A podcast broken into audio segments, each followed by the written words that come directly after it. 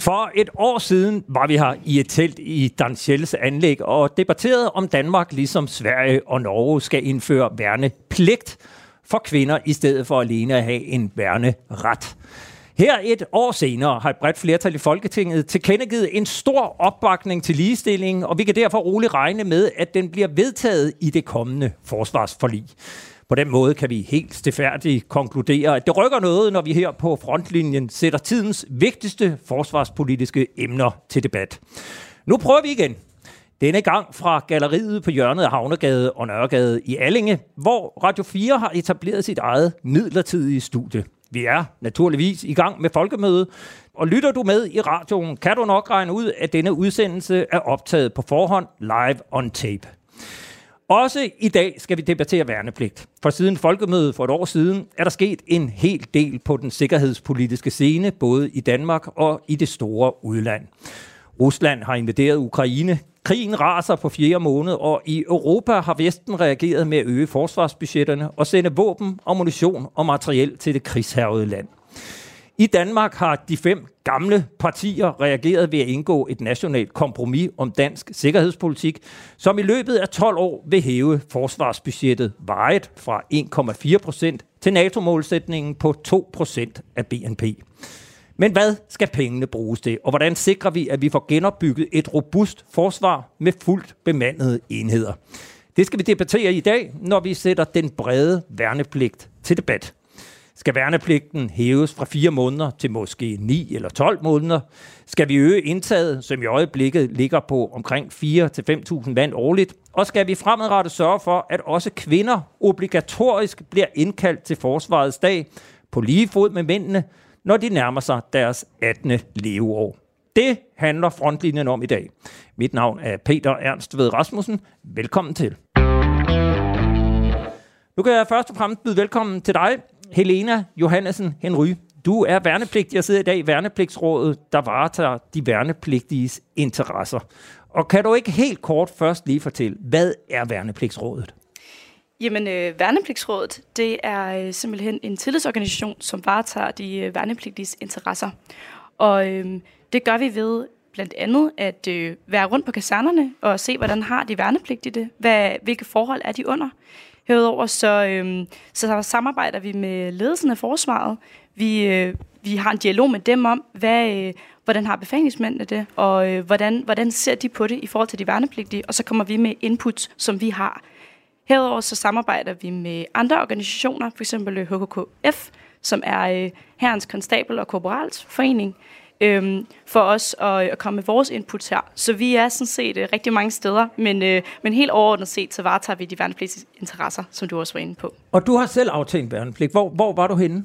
Jeg var ved øh, Gardahusar-regimentet i Slagelse ved Livkombineret, så jeg var ikke ved Hesk, men øh, den helt almindelige fire Og Hesk, det er det, der hedder Hesteeskadronen. Lige præcis. Og hvor lang tid var du inde? Hvornår? Og fra hvornår og til hvornår? Jeg var inde her øh, og jeg aftjente værnepligt fra øh, februar 2022, og så hen til, øh, til omkring 1. juni hvor jeg så er startet her i Værnepligtsrådet.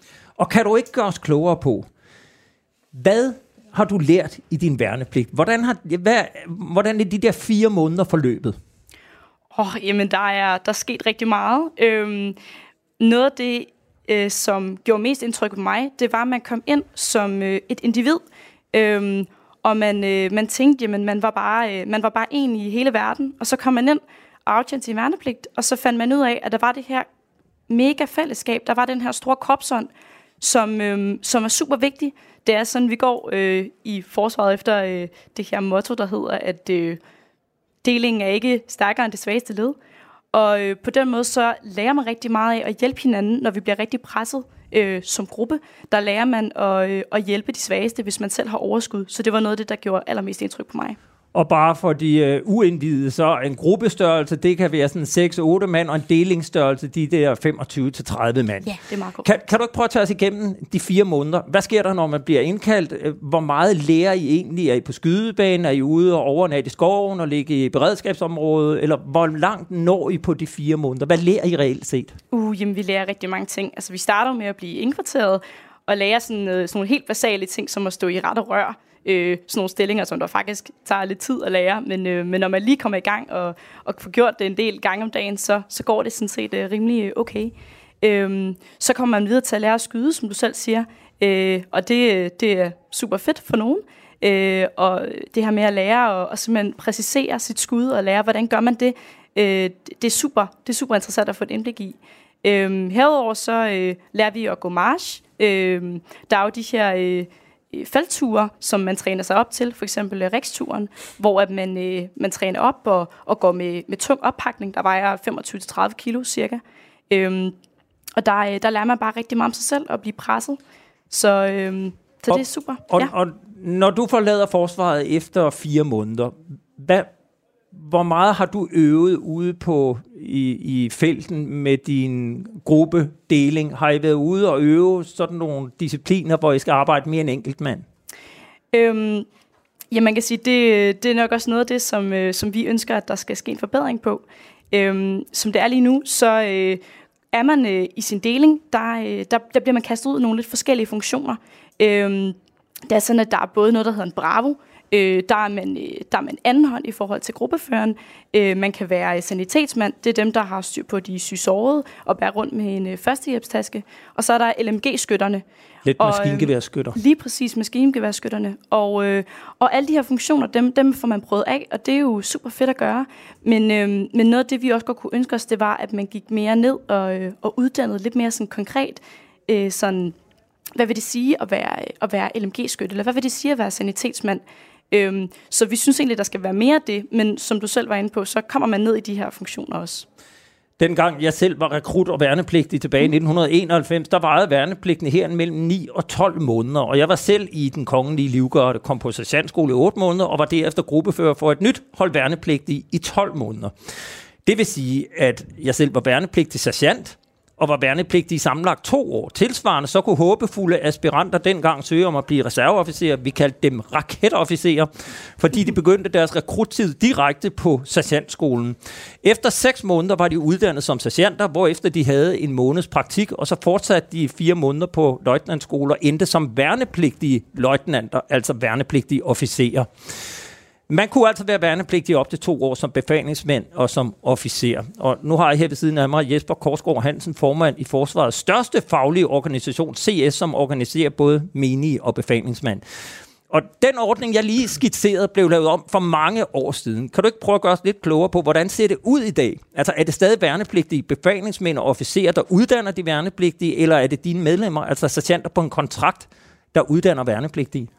Ja, det blev lavet om, lavet om på, på samtidig med, at værnepligten blev ændret til, at øh, det nu er nogen, der øh, kommer ud fra og, og gennemgår sergeantskolen, og så er de på kontrakt, øh, når de er færdige med sergeantskolen. Så det er kontraktansatte øh, sergeanter, der går og uddanner. Vi har ikke det, der hedder en værnepligtig sergeant mere, heller ikke øh, officer. Og hvad er formålet med værnepligten, som du ser det i dag? Jamen altså, jeg ved ikke, øh, i, i dag er den lidt anderledes, end den var førhen, ikke? Øh, og, øh, og, og det hænger måske sammen med, at, øh, at værnepligten var på, på vej ud, øh, så formålet med, med værnepligten i dag er måske lidt anderledes, end den var førhen. Øh, men men øh, man har så øh, over tid øh, bevæget sig i retning af at ændre det fra, og, og nu skal det ikke være sådan øh, nedladende, men, men lidt øh, med brandbekæmpelse til, at der er noget reelt militært indhold i den nu, og, øh, og det er så det, der er sket, men, men fire måneder er jo lige lovligt lidt, når man skal, øh, når man skal have den approach. Øh, der er jo faktisk generelt en bred enighed om, at den eksisterende værnepligt rent militært ikke er meget værd. Hvad mener du som forbundsformand? Nej, jeg vil ikke sige, at den ikke er meget værd, men man skal bare forholde sig til, at, at det er svært at, at uddanne en kampsoldat på fire måneder. Jeg har også fået besøg af to politikere, Markus Knudt, medlem af Forsvarsudvalget for det konservative Folkeparti, og Christian Thulesen Dahl, øh, forsvarsordfører for Dansk Folkeparti. Og nu skal vi ikke tale om det, du har været ude at sige i går, om du ikke stiller op for Dansk Folkeparti igen, men øh, vi holder fast ved, at du stadig er forsvarsordfører i Dansk Folkeparti. Det er øh, hvad er værnepligten overhovedet værd, som den ser ud i dag? Øh, hvis jeg må give mit bud øh, først, så, så, så synes jeg jo, at øh, det er vigtigt, at vi har den. Øh, uanset næsten, hvor lang den er, fordi den tjener flere formål. Altså den tjener både det her formål, som I lige har været inde på omkring, øh, sådan det er rent faglige, hvad vil man kunne, når man er færdig med den? Kan man indgå i forsvaret, og kan man, kan man forsvare Danmark øh, sammen med fælderne osv.? Men den, den indgår også i forhold til den der folkevilje. Altså det der med, at, at forsvaret er en del af en folkelighed. Øh, og jeg tror, at de fleste af os kender godt til det der med, at selvom man har været, kun har været værnepligtig, jeg ved, at de professionelle soldater synes, det er åndssvagt, når jeg siger det, men det der med, at man har været værnepligtig, og så går man rundt og siger, der er far var soldat. Men, men det er bare med til at, at brede en fortælling ud om, at forsvaret er, er en del af os alle sammen, øh, og vigtigheden af det. Ligesom vi har, har garnitioner rundt i hele Danmark, øh, så det er en del af lokalsamfundet. Ja, så nu, nu tror man så også, når du siger det, vi har garnisoner på Fyn. altså, forsvaret ligger jo i Jylland. Ja. Og så lidt på Sjælland. Nå, jamen det er jo også helt nice for ja. men, men det viser jo bare, når vi laver nyt forsvarsforlig, og der endelig, endelig langt om længe kan blive lidt flere penge at gå godt med til et udsultet forsvar, at så kan der forhåbentlig også være, være synligt forsvar flere steder. Men jeg synes, det er en del af, af det her. Så jeg er meget tilhænger af, at vi har en værnepligt, som vi diskuterer, hvad skal den op på, for at den har en faglig øh, et fagligt indhold, der er tilstrækkeligt, for at man rent faktisk uddanner dygtige soldater. Men den anden side skal ikke, øh, så ikke øh, undervurderes. Men som jeg forstår dig ret, det vil sige, den vigtigste, det, det vigtigste formål, set fra din stol, det er i virkeligheden den folkelige forandring. Forankring, forankring. Ja, ikke ja. forandring, forankring. Ja, ja. Man kan sige, det er, det, er jo, det er jo dels det, og dels at du har en rekrutteringsbase. Præcis. Øh, og, og det er klart, øh, så skal man jo øh, uddanne ud fra det, og så skal man selvfølgelig give de unge mennesker, der så kommer ind i den her værnepligt, noget, som de også synes giver mening og indhold, og de kan se en. Og det er et spørgsmål, om man kan nå det på fire måneder, eller ikke bør være lidt længere. Jeg vil bare sige, at i 2012, der var der faktisk et flertal i Folketinget, som jeg vurderede, der faktisk ville helt af med værnepligten. Men det lykkedes. Øh, vi var flere partier, der dengang øh, kæmpede for, øh, og jeg gjorde nemlig selv ret inde, at jeg kan huske det. Jeg var i Finansministeriet og banke i bordet og sige, det kan ikke være rigtigt, den skal væk. Øh, og der lykkedes det at få fastholdt den på fire måneder, og det var egentlig ikke fordi, vi ikke anerkendte, at fire måneder er meget let, men det var fordi, det var godt, vi havde den, og det viser debatten i dag jo også, at nu har vi noget, vi kan bygge, bygge videre på, vi kan, vi, kan, vi kan forlænge, vi kan udvide. Og vi skal ikke starte helt forfra. Markus Knudt, øh, hvorfor uddanner vi kun værnepligtige halvt? Altså, vi har lige hørt Helena fortælle, ja. at hun lærer egentlig det grundlæggende som enkeltmand. Præcis. Hvorfor kun halvt? Hvorfor ikke op på delingsniveau, kompagniniveau, det, så man er inde i 9 og 12 måneder? Og, og du rammer det jo spot on, og det er jo, jeg synes, det er lidt at, at sætte sig mellem to stole og have en værnepligt på, på fire måneder. Uh, for uh, du, du uddanner øh, soldater til at være dygtige enkeltmandskrigere, hvis man må kalde det det, men de kan jo ikke, øh, de kan jo ikke, de er jo ikke, de er ikke trænet at leve et angreb eller et forsvar, eller grave en kampstilling, eller, eller bruge mange af de mere sofistikerede våben. Det kan du ikke nå på fire måneder. Øh, og jeg, jeg, jeg er selv stadigvæk i, i reserven som, som kaptajn, øh, og har, har brugt et, øh, et lille års tid på, øh, i det, der hedder totalforsvaret, som jo er netop det, man indkalder i tilfælde af krig. Øh, og og det, det er jo simpelthen værnepligtige, vi ville skulle indkalde, øh, så, som kan en masse, men, men de er jo ikke trænet i, i, i det, vi kender, øh, kender fra øh, panseret eller, eller almindelig modinf. Altså, de, de, de, er jo ikke, de er jo ikke uddannet til det. Øh, de vil kunne primært lave bevogtning, øh, og, og bruge deres, øh, deres våben, og vel og mærke ville de faktisk, fordi vi ikke har nok gevær på hylden, skulle omskoles tilbage til det gamle gevær 75 Øh, så, så du uddanner en masse soldater til kun at kunne løse opgaven halvt.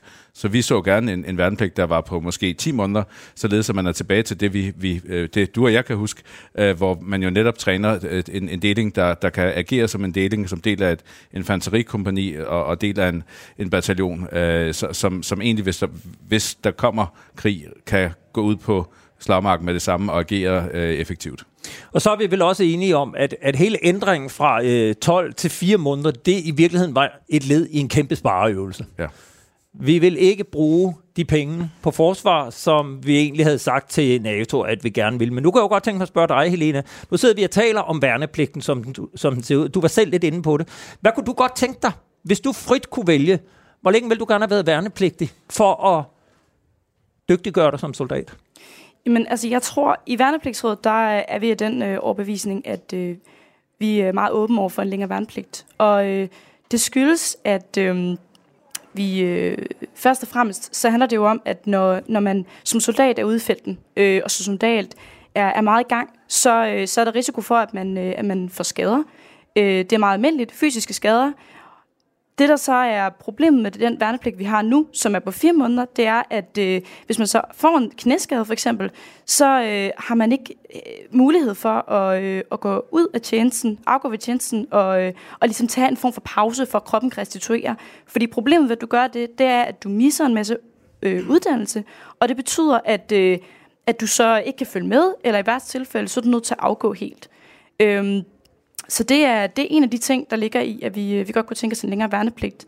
Noget andet, øh, så handler det også om øh, funktionsuddannelse. Altså man går, øh, man går mere ind og kigger på øh, den individuelle rolle i, i delingen. Og, og det vil sige, når man har uddannet enkeltmanden til at lære og, og anvende sit eget våben, så kan man mm. begynde at pålægge gruppeopgaver som en let maskingeværskytte og en dysekanonskytte og, og den slags, og, og det er det, der ligger i, i funktionsuddannelsen. Har I nogen holdning til længden? Hvor, hvor, hvor langt skal værnepligten være, hvis man spørger værnepligtsrådet? Jamen, vi har ikke øh, nogen øh, bestemt længde, vi, øh, vi, vi går ind for. Vi er meget åbne over for, for at den bare skal være øh, længere. Øhm, fordi vi jo kan se, at, det, at det, det giver rigtig god mening som jeg var inde på før med de her skader, at det giver bare mening, at hvis, hvis man skal opleve, altså vi kan se i mobiliseringsværnepligten for eksempel, der, øh, der er den på 10 måneder, den er i slagelse, og, øhm, og de har mulighed for at afgå ved tjeneste, hvis de får en skade på for eksempel en, en uges tid, og, øh, og der har de faktisk mulighed for at fange op på den undervisning, de misser. Så der kan vi jo se, at det fungerer. Så på den måde, så, øh, så ser vi, at det giver rigtig god mening. Uffe Gekler Pedersen, du er oberstløjtnant og chef for 3. opklaringsbataljon ved Gardhusarregimentet, som har hjemme på Almegårds kaserne i Rønne her på Bornholm. Og du er så en af de chefer, som hvert år har ansvar for at uddanne en række værnepligtige. Kan du ikke prøve lige at tage os med ned i Rønne-helikopteren og sige, hvor mange værnepligtige uddanner du hvert år? Vi har to indkaldelseshold øh, på hver øh, 130 soldater øh, i august og i februar og de er, er til tjeneste hver fire måneder. Så vi har værnepligtige i otte måneder i alt øh, på, på hvad kaserne, 130 mand ad gangen. Men så har du også perioder, hvor du simpelthen ikke er værnepligtig. Ja, øh, det er rigtigt. Men der bruger vi så vores befalingsmandskorps til at uddanne reaktionsstykkeuddannelsen. Det vil sige det, der følger efter værnepligten.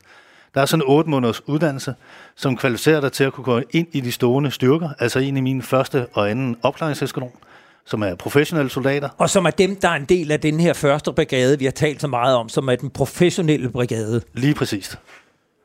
Øh, så efter otte måneders uddannelse, så går de ind i enten første eller anden opklaringseskadron, eller et andet sted øh, ved de stående styrker i, i, øh, i forsvaret, eller de går helt ud.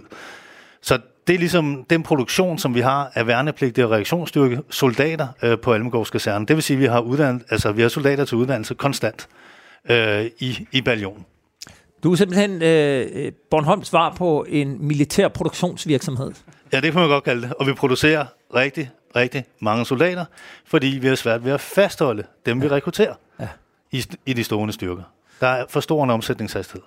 Ja, altså der er simpelthen øh, nærmest det antal, der kommer ind, det ryger også ud i den anden ende, for, fordi at øh, konstablerne faktisk stiger op for til. Det er en anden debat, og, og, og vi, vi, ja. vi, vi skal ikke for meget ind, ind i den. Men kan du ikke prøve at sætte med chefens ord på, hvad kan de værnepligtige, når de forlader Almegårds kaserne efter fire måneders værnepligt? Jamen så har de fået en grunduddannelse, en grundlæggende militær uddannelse som enkeltmand. Øh, og det, har fået, det har de fået en ramme af en, af en gruppe, som vi kalder det. Og det betyder, at de kan gå ind i totalforsvarsstyrken, og, og der øh, gå ind i nogle totalforsvarskompanier, som er i stand til at bevogte installationer. Det, det er nok grænsen, øh, som, som vi kan sætte det på. Og kunne gennemføre det, vi kalder nærforsvar. Altså eksempelvis beskytte et kraftværmeværk, eller øh, måske en lufthavn, øh, eller, eller noget den du, altså ved, ved parameterbesætningen, eller forsvaret omkring selve installationen. Øh, men de er ikke i stand til at gennemføre øh, altså har fået egentlig funktionsuddannelse, for eksempel på det her maskingevær, vi omtalte før, på radiosystemer, på køretøjer og så videre. Og man har heller ikke bragt det samklang i det, vi kalder enhedsuddannelse, hvor man arbejder i gruppe, deling, kompani eller baljonsram. Som vi gjorde i gamle dage. Jeg kom jo ind et år efter dig i 1992. Du er jo ung. Ja, ja, til en 11 måneders uddannelse. Ikke? Og, og dengang uddannede vi jo til mobiliseringsstyrken. Præcis. Det vil sige, at man kunne indgå i forsvaret af Danmark. Altså på lige fod med feltherren og på lige fod med de professionelle soldater et eller andet sted. Det var ligesom det, der var ideen. Øh, selvom der selvfølgelig er niveauforskel. Men, og det er det jo også hver dag, bestemt. Men, men der vil opgaver, som man kunne løse med, med et mobiliseringsforsvar, hvis vi taler forsvar af Danmark. Her forleden, der fandt jeg hjemme i min gemmer sådan en gul seddel, jeg fik, da jeg øh, blev hjemsendt, hvor der stod, hvor jeg skulle møde i tilfælde af krig.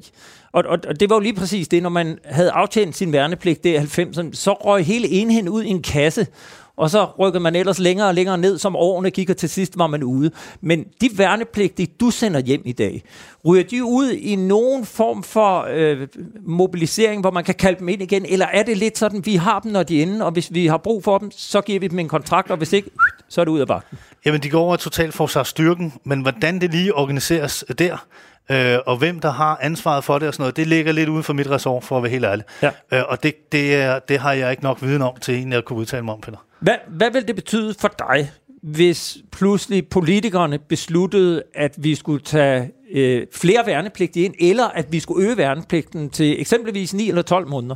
Altså, jeg kan øge værnepligten næsten med det samme, hvis jeg får den, det materiel, som jeg skal gennemføre enhedsuddannelsen på. Ja. Det vil sige geværerne, radioerne, øh, let maskingeværerne, mine, mine køretøjer. Dysekanoner og tungt maskingevær. og- alle de ja. der ting, der nu udgør en, en, et kompani eller Ja. ja. en opklaringseskadron, jamen så kan vi relativt nemt forøge, hvad hedder det, øh, længden af værnepligten og gennemføre, altså kan man sige, lidt mere traditionel gammeldags værnepligtsuddannelse. Det kan vi gøre relativt hurtigt. Men vi kan kun gøre det en gang ad gangen, fordi den, den, de sergeanter, jeg har, som jo kører i det jul, jeg lige omtalte før, med at være øh, sergeanter i de her fire måneders uddannelse. Det er jo dem, der så skal gennemføre 12 måneders uddannelse. Så de gennemfører et hold ad gangen per år. Så skal jeg øge produktionen.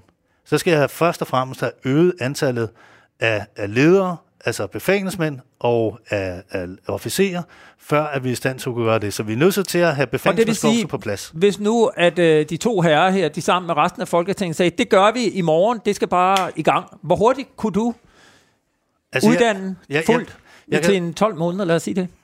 Altså, det kommer jo an på, hvad målsætningen er, hvor mange jeg skal uddanne. Men hvis jeg nu skal forøge det med det dobbelte, Ja. så skal jeg have det dobbelte antal befalingsmænd og officerer, og de skal lige produceres først. Og hvor lang tid tager de at producere?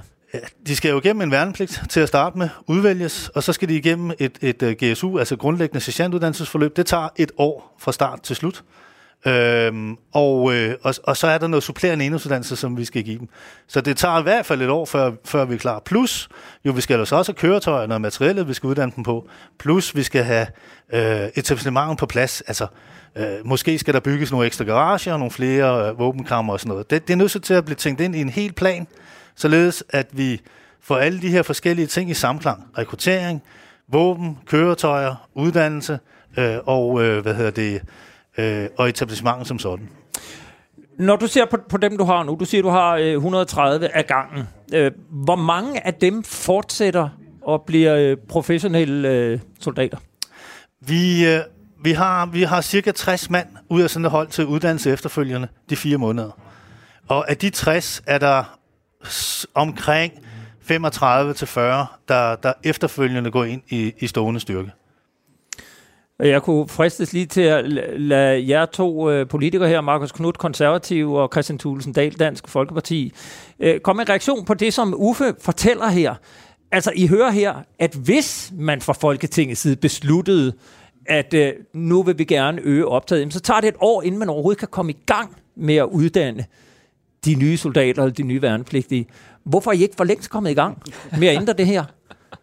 ja.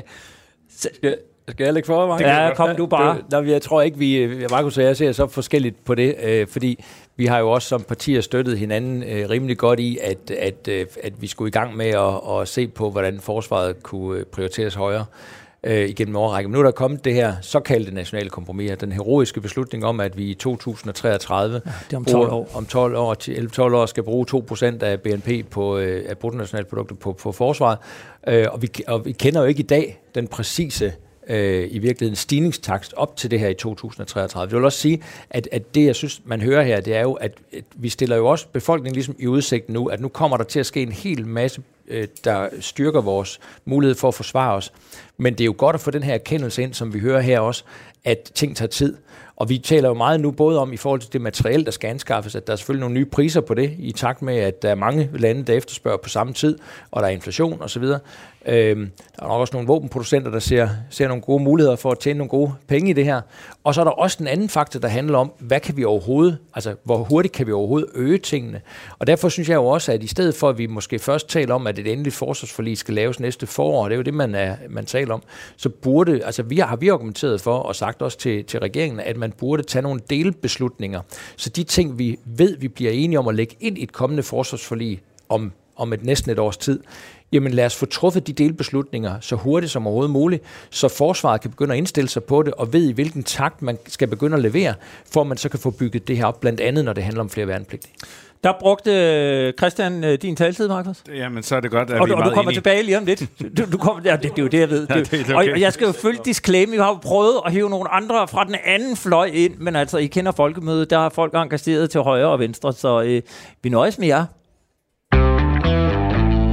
Du lytter i øjeblikket til frontlinjen, og med mig i det lille interimistiske studie har jeg værnepligtig Helene, og du hedder så også Solbjerg. Johannesen. Henri. Uffe Gækler Pedersen, øh, chef for 3. opklaringsbataljon øh, på øh, Almegårds Kaserne, og formand Jesper K. Hansen fra Centralforeningen for Stampersonel, og så de to politikere her, Markus Knudt, medlem af Forsvarsudvalget for det konservative Folkeparti, og Christian Thulesen Dahl, forsvarsordfører i Dansk Folkeparti.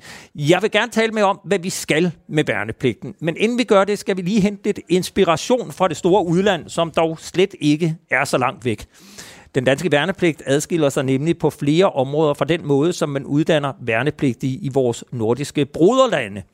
Min kollega Jeppe Rets Husted ringede derfor til Finland og talte med major Antti Vasara, som arbejder i træningsdivisionen i den finske herkommando. Han er dermed medansvarlig for at planlægge uddannelsen af såvel de professionelle soldater som reserven og de værnepligtige. Uh, the, the whole call-up group is approximately 30,000 persons per year.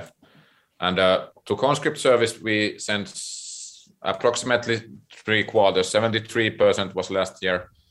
Let's say 20,000 is the normal number in a year that start. Ja, øh, I Finland der bliver 30.000 indkaldt til session, og cirka 75 procent af dem bliver bedt om at gennemføre deres værnepligt. Sidste år gennemførte 23.500 finder værnepligten, og de fordeler sig på tre kategorier. Menige gør værnepligt i 6 måneder, så har man nogle specialister, det kan eksempelvis være militærpolitifolk, som har en værnepligt på 9 måneder, og så er der befalingsmændene, som har en etårig værnepligt. The idea is that everybody has an equal chance to become a leader. They have this kind of tests that determine what kind of points you get from the first six weeks, and uh, then they can make the selection based on those points. So it's like a continuing evaluation for the first six weeks. Ja, altså efter seks uger, så gennemgår de værnepligtige en test, som afgør deres videre forløb i den finske værnepligt. Enten fortsætter de som menige, eller også fortsætter de af spor, som gør dem til enten specialister eller befalingsmænd med henblik på at uddanne de næste hold værnepligtige. Og for de værnepligtige, der ikke udvælges til at blive ledere, lyder uddannelsen på 6 ugers grundlæggende soldaterfærdigheder. Herefter 6 ugers værnsspecifik træning, altså som hersoldat, søværnet eller flyvevåben. Og så er der 6 ugers specialtræning, hvor man eksempelvis bliver uddannet som artillerist eller infanterist. Og til sidst så har man så 6 ugers kamptræning i den enhed, man er blevet en del af.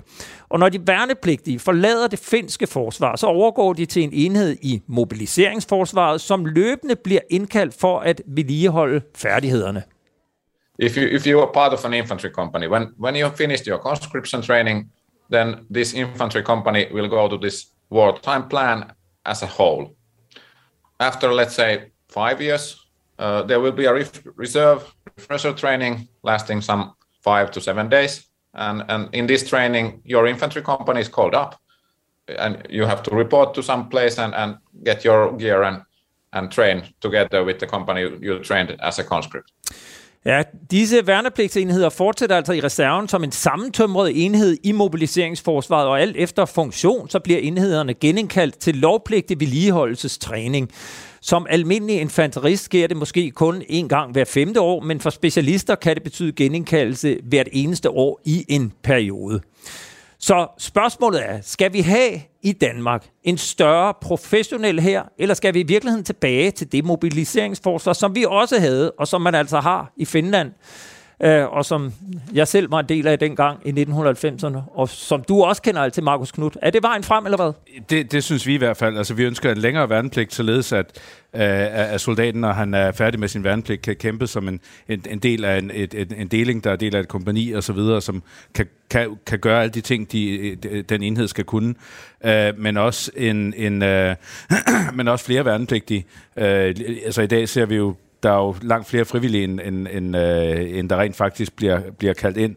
Øh, men altså grund, pointen er, at øh, man skal kunne kæmpe og udføre den militære opgave, som, som, øh, som enheden kunne, da, da du og jeg var inde, og ikke i godsøjne øh, nøjes med, med enkeltmandsfærdighederne øh, overordnet set i, i dag med den, den fire, måned, fire måneders værnepligt. Og, og hvor stor øh, hvor stort et indtag mener i så i det konservative Folkeparti, at vi skal have i Danmark? Hvad, altså, vi hører her 23.500 ja. i Finland, vi har i øjeblikket mellem 4 og 5.000 i Danmark. Hvad, hvor, hvor skal vi lande? Altså, vi har ikke lagt os helt fast på det, men rundt regnet det, det dobbelte, øh, så vi gerne. Øh, og ironien er jo en i dag... 8-10.000? Ja, det er omkring. Og, og ironien er jo, at der, der er så mange frivillige i dag, øh, at som, som vi også talte om før med, med Uffe her fra, fra, fra, øh, fra KHR på Bornholm, øh, at der, der er to års ventetid, og hvis det er sådan, du øh, kommer ind til sessionen, eller forsvarets dag, som det hedder i dag, som 18-årig, og så skal vente to år, inden du kan komme herover og aftjene din værnepligt, øh, så, så er der mange, der simpelthen bare ikke gør det, øh, eller som øh, som går i gang med en uddannelse, så skal til at afbryde den eller noget. Altså,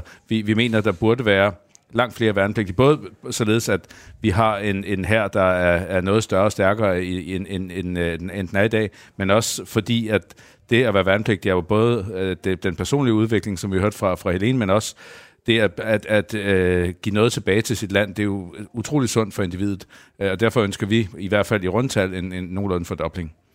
Øh, Christian Christian Dahl, betyder det en genindførelse af det mobiliseringsforsvar, som vi havde engang?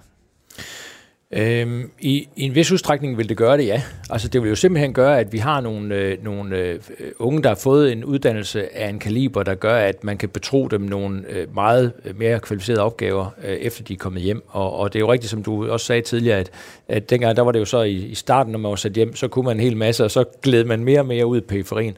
Og det er jo en rigtig øh, tankegang, og, og det vil jo gøre os meget mere robuste øh, til de øh, udfordringer, som vi jo ikke aner, hvad er i fremtiden. Altså det er jo det, vi i virkeligheden har lært gennem de seneste år. Det er jo at det der med, at vi tror, at vi kan forudse præcis, hvad er det for en trussel, Danmark står overfor om, lad os sige, fem år. Det kan vi bare ikke. Og derfor kan man sige, det er jo en forsikring, vi tegner hvor vi siger, at, at øh, jamen, vi skal have noget mere stående parat, vi skal simpelthen have noget mere alarm på huset, øh, som gør, at uanset hvad der måtte ske, så kan vi reagere. Så det der med at have, altså robustheden består simpelthen i, at vi har flere kvalificerede mennesker, kød og blod, som rent faktisk kan bidrage, når det måtte være nødvendigt. Og det kræver, at de har en, en langt bedre grunduddannelse, den tager længere tid, der skal være nogle flere kvalificerede professionelle ind, og derfor skal den professionelle del jo også det, som vi hører, den skal jo også øges. Så det er jo et både og, vi, vi taler om, vi skal lægge en plan for for de kommende år. Ja, og i forbindelse med det her, hvor lang tid man så står i reserven, der kan jeg jo fortælle, at i Finland, der har man en kalkyle, der hedder, at når man fortsætter med det optag, de har nu, så er hele den finske her regenereret i løbet af en periode på cirka 10-12 år. Altså 12 år efter, at man er færdig med sin værnepligt, man stadig kan blive øh, Øh, aktiveret og, og, og, og indkaldt. Jesper Korsgaard Hansen, hvad er svaret, når man spørger øh, en faglig organisation, der organiserer særligt befalingsmændene i hæren? Øh, skal, vi, øh, skal vi have et mobiliseringsforsvar, eller øh, vil du i virkeligheden hellere øh, gøre mere af det, vi har nu, altså en større professionel her? Nu vil jeg lige sige, at vi organiserer også øh, konstabler i flyve i søværnet. Men, øh, men, men jeg vil starte et andet sted, for jeg siger, det der med, at øh, værnepligten skal øh, kunne virke til, at man kan rekruttere til forsvaret, eller til at skabe en forankring i, i den danske befolkning, det er en en ting, men det vigtigste for os, når vi siger, at værnepligt er en god ting, det er at skabe det beredskab, der skal til for at sikre danskerne. Der skal man bruge en værnepligt. For at tro at have en kæmpe her at stå, det, det tror jeg ikke på. Jeg tror ikke, man har, eller man, man kan få ansat folk til at gå og vente. Så det at skabe et beredskab, og der er værnepligten det allerbedste, øh, øh, den allerbedste måde at gøre det på. Det viser det, det finske eksempel også, at øh, ved at have et supplement, supplement mellem nogle, øh, nogle fastansatte og så en værnepligt, det skaber det, der skal til for at skabe det beredskab, som skal sikre danskerne. Og, øh, og der er den fordel, hvis man har det, som Uffe han siger, øh, de kadre, de uddannelses, øh, altså de mennesker, der skal uddannes, så kan man også skrue op og ned for værne, på værnepligten og antallet af værnepligtige. Så det gør, at man kan skabe en, en, øh, en styrke, øh, som man hurtigt kan øh, skrue op og ned. Så det er ret vigtigt, at man forholder sig til, øh, til det omkring beredskabet, og derfor synes vi, at det er en vigtig del af det. Du, du har jo også en kollega i Herrens Konstabler Korporalforening, han hedder Tom Blok, og han organiserer flere tusind af Herrens Konstabler. Han mener, at værnepligten i dag er, citat, både overflødig og spild af ressourcer. Skulle vi ikke tage at få nedsat øh, et udvalg, der kan lave en, en øh, tilbundsgående undersøgelse af værnepligten, så vi finder ud af først, inden vi taler om alle de her tal, så finder vi ud af, hvad det er, vi vil med værnepligten, og hvad det er, de skal. Øh, fordi hvis vi uddanner nogen til noget, de, de, vi ikke, øh, ikke skal bruge den til, så synes vi jo, at vi spilder en masse øh, ressourcer. Så derfor vil vi gerne have fundet ud af først, hvad, hvad vil vi med den, og hvad skal de? Sådan at vi faktisk bruger pengene øh, mest fornuftigt. Er, er I enige i øh, HKKF's syn på det her, Markus Knudt? Øh, ja, det kommer, det kommer lidt an på... Nu skal jeg lige være sikker på, at jeg forstår om korrekt. Altså, værnepligten i dag, jeg synes jo i hvert fald ikke, den skal nedlægges. Tværtimod, den skal nogenlunde øh, for, fordobles øh, i længde, således at du har nogle soldater, der, der kan kæmpe som infanterist eller opklaring, eller øh, være del af en, et stabskompani osv., øh, fordi lige nu uddanner du dem jo halvt. Altså du, du uddanner dem øh, meget sagt lidt forsinket, for, forsimplet i, i enkeltmandsuddannelsen, øh, som, som Helene var inde på, øh, men jo ikke til at kunne, til at kunne øh, kæmpe som en, en egentlig øh, samlet enhed. Og det er jo det, vi gerne vil op på.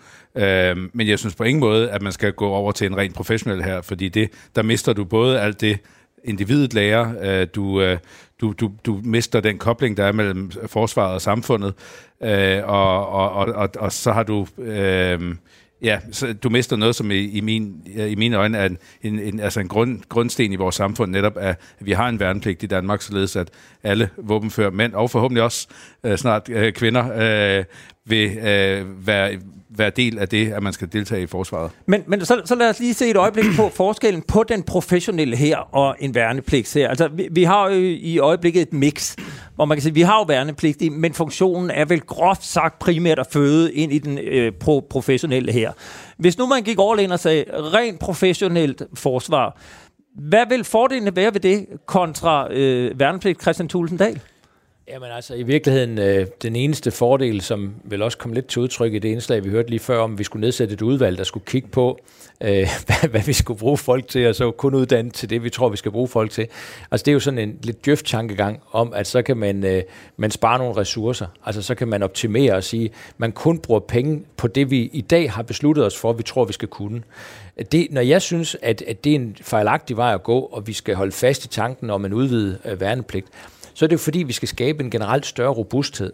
Så handler det jo ikke om, at vi, vi ved specifikt, at om fem år har vi brug for X. Det handler om, at vi anerkender, at vi aner ikke, hvad vi har brug for om fem år.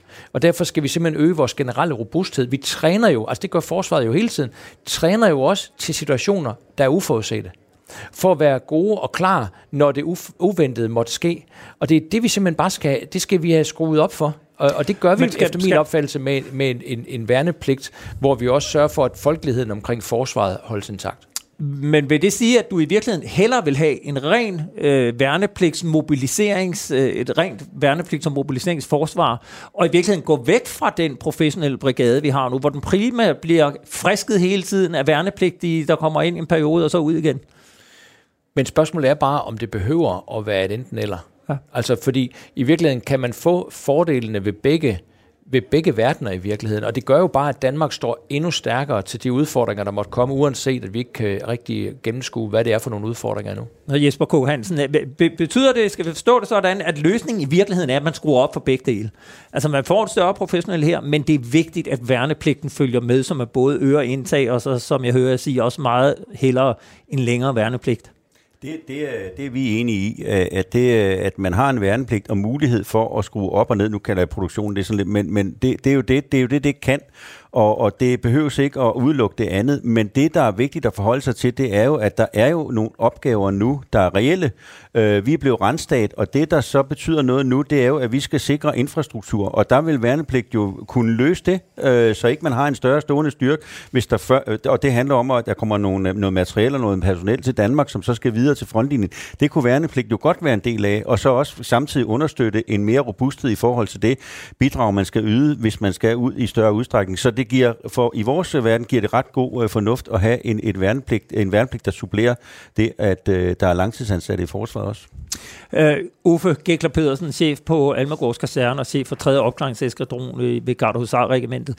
Uh, hvor stor er forskellen på de værnepligtige og de professionelle? Jeg er med på, der er forskel på, når man er rekrut og lige blevet indkaldt, men når du ser en færdiguddannet værnepligt, uh, hvor stor er forskellen en færdiguddannet værnepligtig og en professionel soldat? Altså, hvis vi taler om værnepligtige, der har haft 11-12 måneders uddannelse kontra en professionel soldat, hvis det er det, vi taler om, øh, så er der selvfølgelig en forskel. Fordi indgangsbilletten for at komme ind i stående styrke, er jo, at du har igennem det værnepligtsforløb. Så, så når de går ind i stående styrke, så bliver de bedre og bedre og stærkere og stærkere, øh, og bliver hurtigere, øh, og kan, og kan hvad hedder det, håndtere øh, mere komplekse våbensystemer. Øh, så, så, så det er en ting. Vores stående styrke skal jo være, også være klar til hurtigt at kunne blive deployeres. Der hvor NATO, eller EU, eller regeringen mener, der er et behov. Eksempelvis til Letland, eksempelvis til Afrika, eller andre steder, hvor det måtte være relevant. Altså mod NATO's østlige flanke, eller øst eller sydlige. Øh, mobiliseringsforsvaret er, er jo, hvis vi taler om mobiliseringsforsvar, altså et forsvar til brug for forsvaret af Danmark, øh, det skal organiseres på en anden måde, ikke? Det behøves ikke være deployerbart øh, på den måde, at det kan gå, gå til Baltikum med 30 days øh, of supply og alt muligt, altså hvor vi tager hele parken afsted. Så, så det giver nogle store forskelle i, hvordan er det, at, at det skal organiseres, og, og hvordan skal vi uddanne øh, folk. Så der er en forskel øh, imellem det ene og det andet. Så det kommer spørgsmålet af, hvad er det, man vil?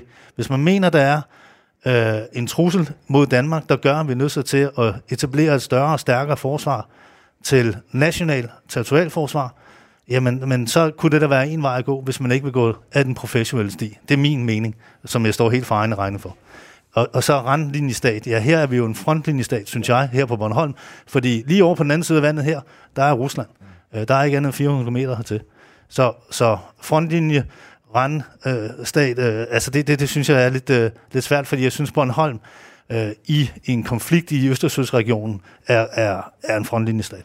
Så hvis nu du var forsvarschef, det er med på, det er du ikke. Nej. Hvad vil du anbefale de her, der sidder her, når du lige kigger ind i det næste forlig, vi skal op på 2%? Altså, er det lidt af det hele? Altså lidt mere værnepligt og mere professionelt, eller mere over til det værnepligt, eller hvordan? Det bruger fuldstændig på de analyser, der bliver lavet for Forsvars efterretningstjenester, som dikterer, hvad er truslen mod Danmark? Hvad er der behov for af militære styrker for at modsvare den trussel, der er? Hvis det er, som vi omtalte før, så vil jeg, da, så vil jeg have en balanceret styrke, der måske var en, en værnepligtsbaseret styrke og en professionel øh, styrke, der var klar til at kunne forstærke øh, ude i, i, øh, i, i den store verden.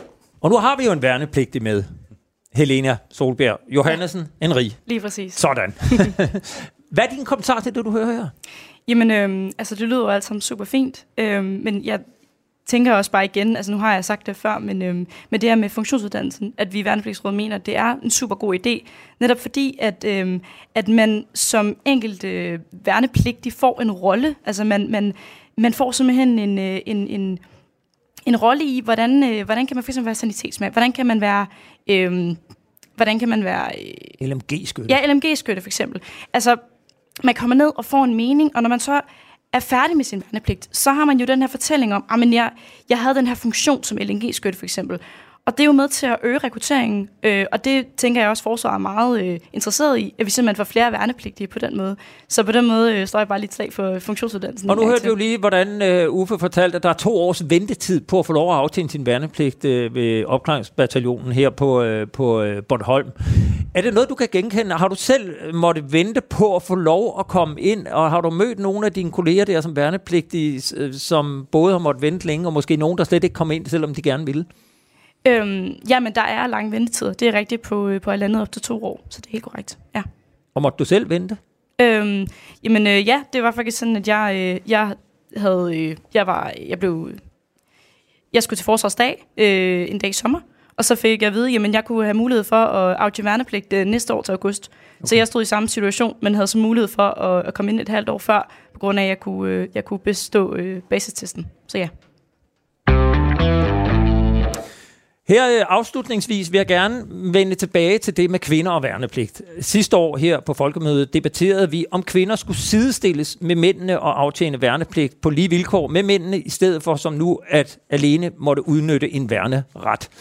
Baggrunden var, at kvinderne selv ønskede ligestilling, fordi de hele tiden, fordi de hele tiden skulle slås med den udfordring, at de jo bare kunne sige op, hvilket de mandlige værnepligtige ofte gjorde dem opmærksom på. Nu vil jeg gerne se lidt væk fra selve tjenestetiden, og i stedet se på det, der går forud, nemlig selve indtaget. For hvad ville det betyde, hvis kvinderne i stedet for selv at henvende sig til forsvaret for at bede om at blive indkaldt til forsvarets dag, ligesom mændene helt automatisk fik et brev om at møde op på en given dato? Helena, hvad havde det gjort af forskel for dig, at øh, du havde fået et brev om, at du skulle møde i stedet for at du selv skulle ret henvendelse og sige, jeg vil gerne ind til forsvarets dag? Øhm, jamen, man kan sige, altså nu taler vi jo så om ligestilling generelt, og ja. øh, vi mener jo i Værnepligtsrådet, at, øh, at forsvaret bør, øh, bør gå ind og bruge det her værktøj og ligesom gøre øh, vilkårene fuldstændig lige, øh, fordi vi ser det i andre dele af samfundet. Så, øh, så ser vi også, at det er super relevant her, og ligesom starte med at sige, jamen lad os, øh, lad os skabe fuldstændig lige vilkår, fra man starter sin karriere i forsvaret. Øh, herover så, øh, så kan man sige, når du, øh, når du som mand bliver 18 år, så får du den her forpligtelse til at møde op på tjenestedet. Som kvinde, så, øh, så får du bare en mail i e-boks, det gjorde jeg i hvert fald, øh, hvor jeg fik at vide, jamen øh, der er noget, der hedder forsvarsdag. Så man forholder sig ikke rigtigt til det. Det er bare ligesom noget, der er der. Øh, og på den måde, så misser, altså der er jo, man går jo glip af, at der er rigtig mange kvinder, som kunne have mulighed for at komme ind og, og sådan få en masse information om, hvad er værnepligten. For forsvarsdag er jo både, øh, hvor man bliver testet mentalt, at du, kunne du være klar på at være værnepligtig, og også øh, sådan fysisk er du klar på det. Øhm, så man kan sige, det, det, man misser også en, en masse informationer som, øh, som kvinde, og får aldrig prøvet kræfter med forsvaret. Og det ser vi som en, øh, en stor ulempe, at, øh, at der vil være nogle kvinder, som faktisk øh, vil det super meget, men, men fordi der, der ikke er samme øh, opfordring til at, at, komme, øh, at komme i værnepligt, så, så får de bare ikke den mulighed.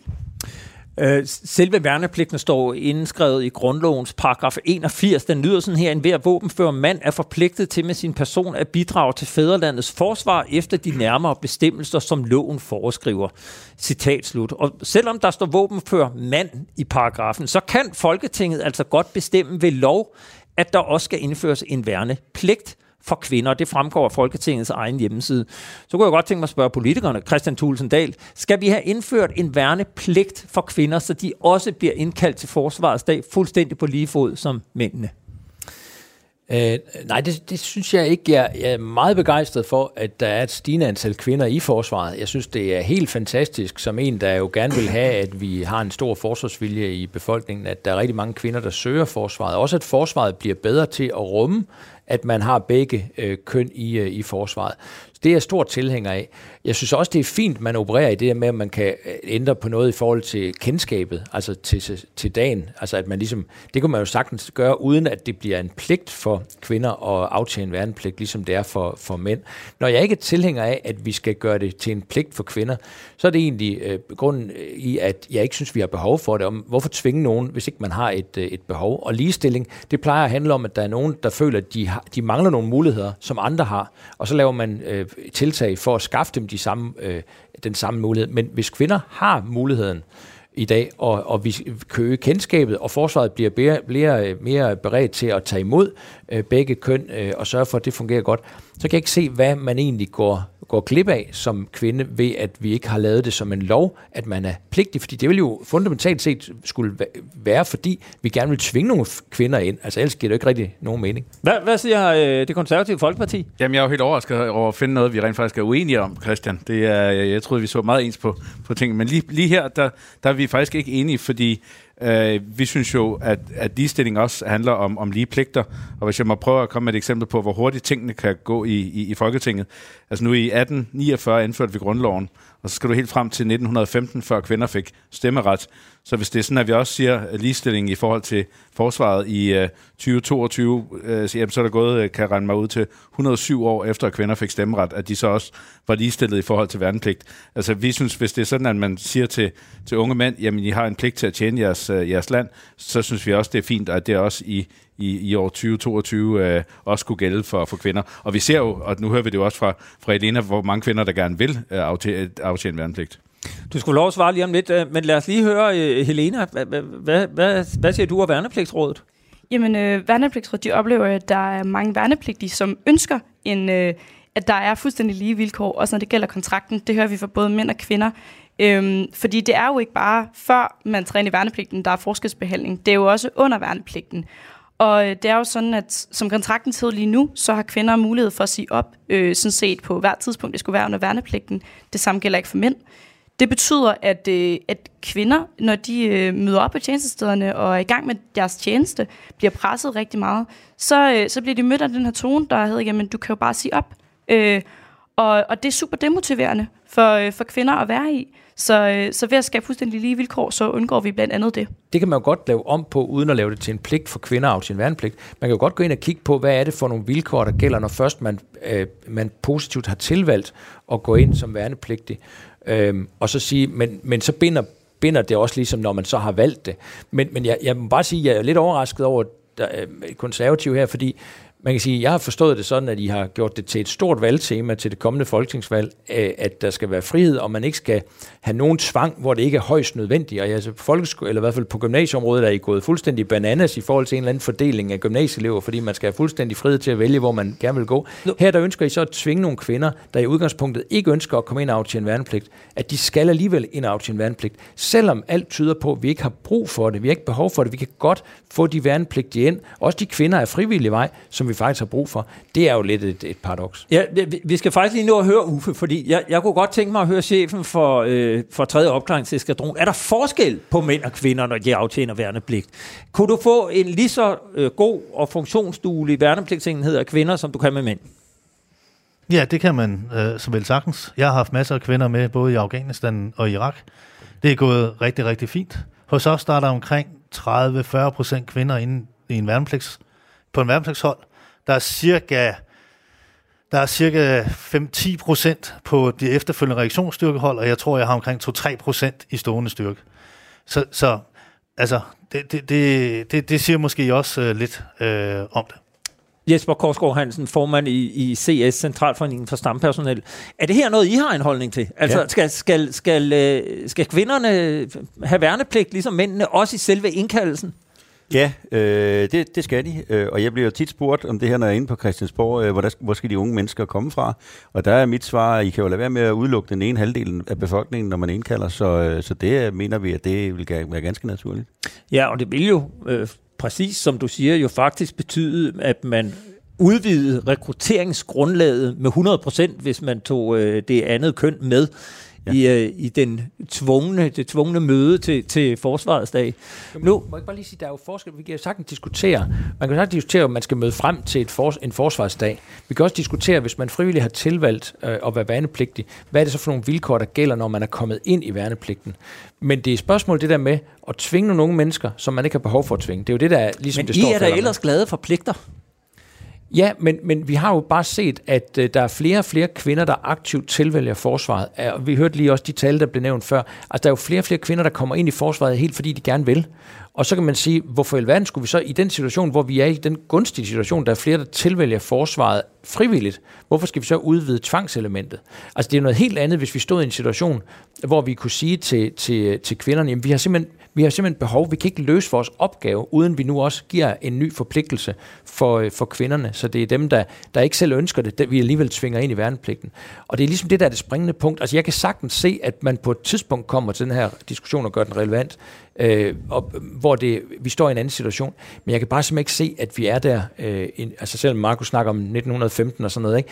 Altså så er det, jo ikke, det er jo ikke fordi noget hedder, der er gået lang tid, så skal man tvinge nogle folk til noget, de egentlig ikke ønsker. Det er, hvad vi når i denne her udgave, eller var, hvad vi nåede i denne udgave af Frontlinjen. Jeg vil sige tusind tak, fordi I kom. Jesper Korsgaard Hansen, formand for Centralforeningen for Stampersonel. Helena Solbjerg Johannesen Henry, øh, netop aftalt en værnepligtig og medlem af Værnepligtsrådet. Uffe Gekler Pedersen, chef for 3. opklaringseskadron på Almegårds Kaserne øh, her på Bornholm. Christian Tulsendal, forsvarsordfører for Dansk Folkeparti, og Markus Knudt, medlem af Forsvarsudvalget for det konservative Folkeparti. Programmet blev lavet i samarbejde med journalist Jeppe Rets Husted, og tak fordi I var med.